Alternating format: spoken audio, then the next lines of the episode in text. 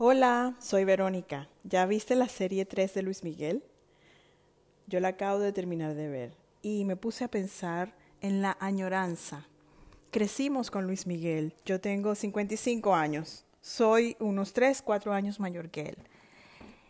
Y sí, me encantó la escena final cuando él está en el Caesars Palace cantando. Y a la vez que ponen escenas de ese concierto cuando cumplió 50 años, ponen escenas de cuando él cantó la canción La Viquina por primera vez eh, unos 20 años antes. Y así somos. Somos los mismos en esencia. Nunca cambiamos. Y para mantenernos juveniles, para mantenernos con ganas de vivir, debemos hacer las cosas que nos apasionan. ¿Tú qué haces que te apasiona? Cuando haces esa actividad, ¿te sientes vivo o te sientes viva? ¿Te sientes sin edad? No importan los dolores, no importan los problemas de estómago, no importa el dolor de cabeza, no importa las articulaciones. ¿Qué es esa actividad? Esa actividad es la que te empodera, esa actividad es ese ikigai, como dicen los japoneses, lo que te mantiene con ganas de vivir, con ganas de despertarte cada mañana y salir de tu casa, salir de tu cama a emprender esa labor, esa labor que te llena, esa labor que te hace estar vivo. ¿Sabes algo?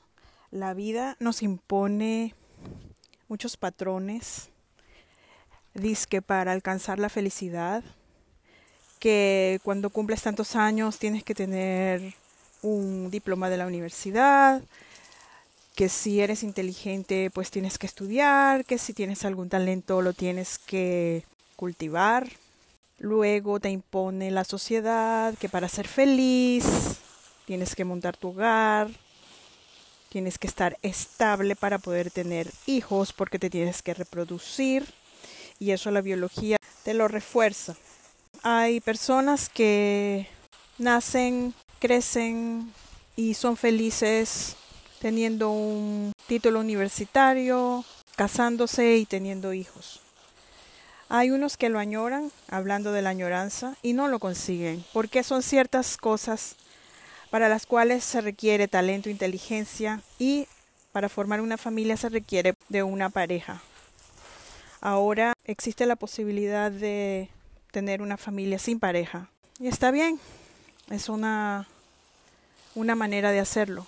Lo importante es que esa esencia no se pierda en ese proceso de, hacer cosas porque añoras una idea. Nosotros todos nos contamos una historia a nosotros mismos para estar felices.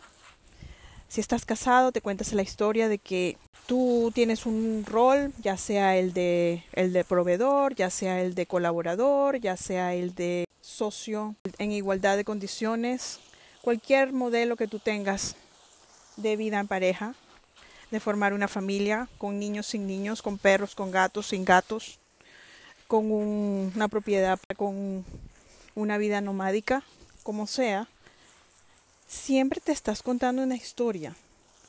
Siempre estás diciendo, esto es, esto es lo mejor. La cosa es que a veces la historia que te cuentas no está alineada con lo que sientes al estar en esa historia, pero tú sigues contándote la historia.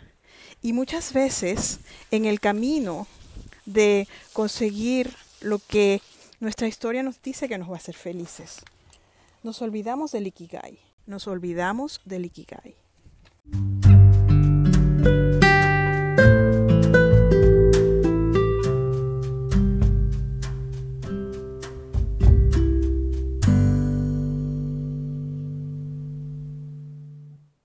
La buena nueva es que en algún momento nos llega la bendita crisis existencial, que puede ser detonada por la muerte de un amigo cercano de nuestra edad cuando aún estamos jóvenes, por la muerte de, un, de una figura paterna o materna, por alguna pérdida de trabajo, por alguna crisis financiera, por alguna infidelidad de nuestra pareja o de algún socio de trabajo que nos traiciona.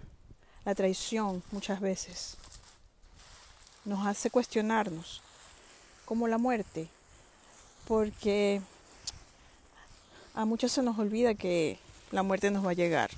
Creemos que siempre tenemos tiempo. Y la muerte es uno de los detonadores más eficientes de las crisis existenciales. Y yo dije la bendita crisis, y no lo digo de manera irónica, es una bendición poder tener la oportunidad de reflexionar, de detenernos, porque la vida no se acaba ni a los 35, ni a los 45, ni a los 55, ni a los 65. Y diría a mi papá, ni a los 75.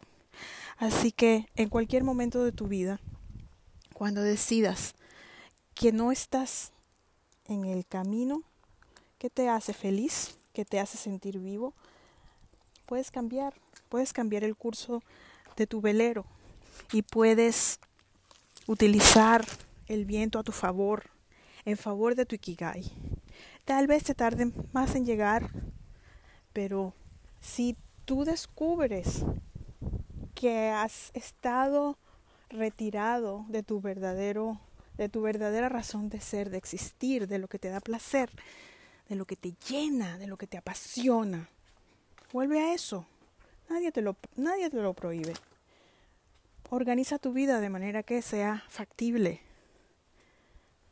Sí se puede. De alguna manera sí se puede. Y si estás muy viejo para hacer algo que físicamente es imposible, pues tal vez puedas educar a personas más jóvenes. Siempre hay una manera de mantenerse en contacto con eso que te empodera, que te apasiona y que te hace sentir vivo. Volviendo a la serie de Luis Miguel, en la serie se ve muy claramente cómo él, con tanto talento, realmente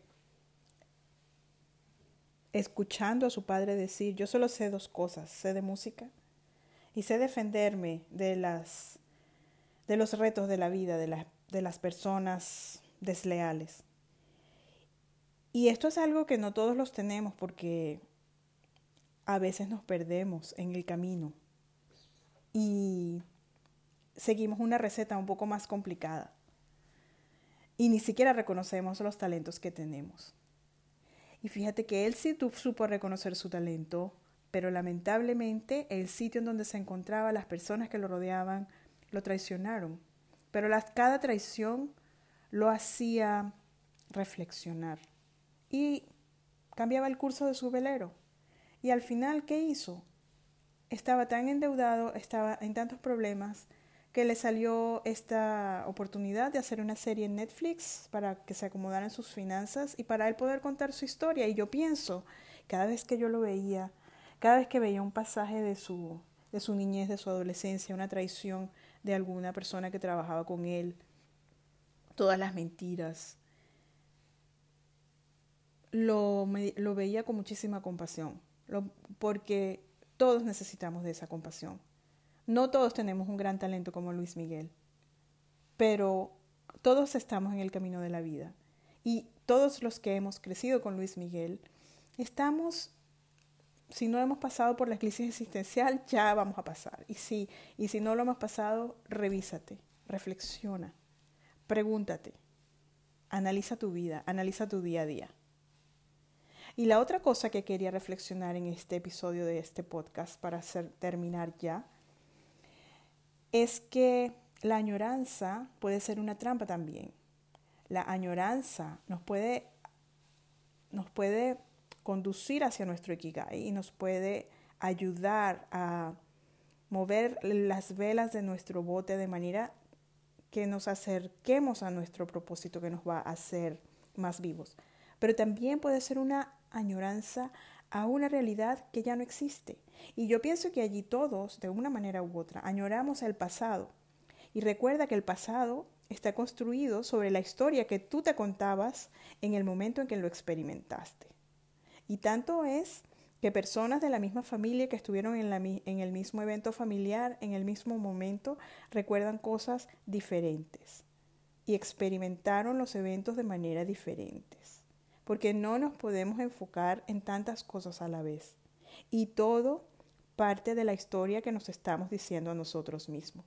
Entonces no creas que ese sitio donde tú añoras estar va a ser el mismo sitio que tú recuerdas como tú lo recuerdas. A lo mejor nunca lo fue y solamente tú estabas pasando por un momento que te hacía sentir de cierta manera. Así que antes de que tomes decisiones, haz un estudio de factibilidad de los hechos. Visita el lugar. Habla con la persona. Agarra la guitarra. Toca el piano. Ponte a cantar. Ponte a, ponte a escribir el libro que querías. Tal vez te des cuenta de que no, de que no tienes el talento y de que no, de que no te produce esa sensación que tú pensabas que te iba a producir. Y tal vez en tu camino a lograr la felicidad hiciste cosas que no estaban alineadas con tu Ikigai y descubriste un nuevo Ikigai. Haz más de lo que te hace feliz. Haz más de lo que te hace estar vivo, vivo o viva. La vida es hoy, es ahora, mañana no sabemos y ayer ya pasó. Es muy importante estar en el momento. Vive el momento, honra el pasado y proyectate hacia un futuro más realista, pero también más feliz. Gracias por escucharme. Si eres una persona de la generación X, te invito a escuchar los capítulos anteriores, comenzando por el primero, en el cual leo de mis libros de la serie Mejor Sola. Son cuatro amigas que están basados en hechos de la vida real. Algunos de los personajes son eh, miembros de mi pasado y otros son combinaciones y otros son inventados. Así que Comunícate conmigo. La serie Mejor Sola tiene una página en Instagram, se llama Serie Mejor Sola. Y mi nombre, Verónica Solorzano Azanasiu, autora disponible en Amazon. Bye bye. Música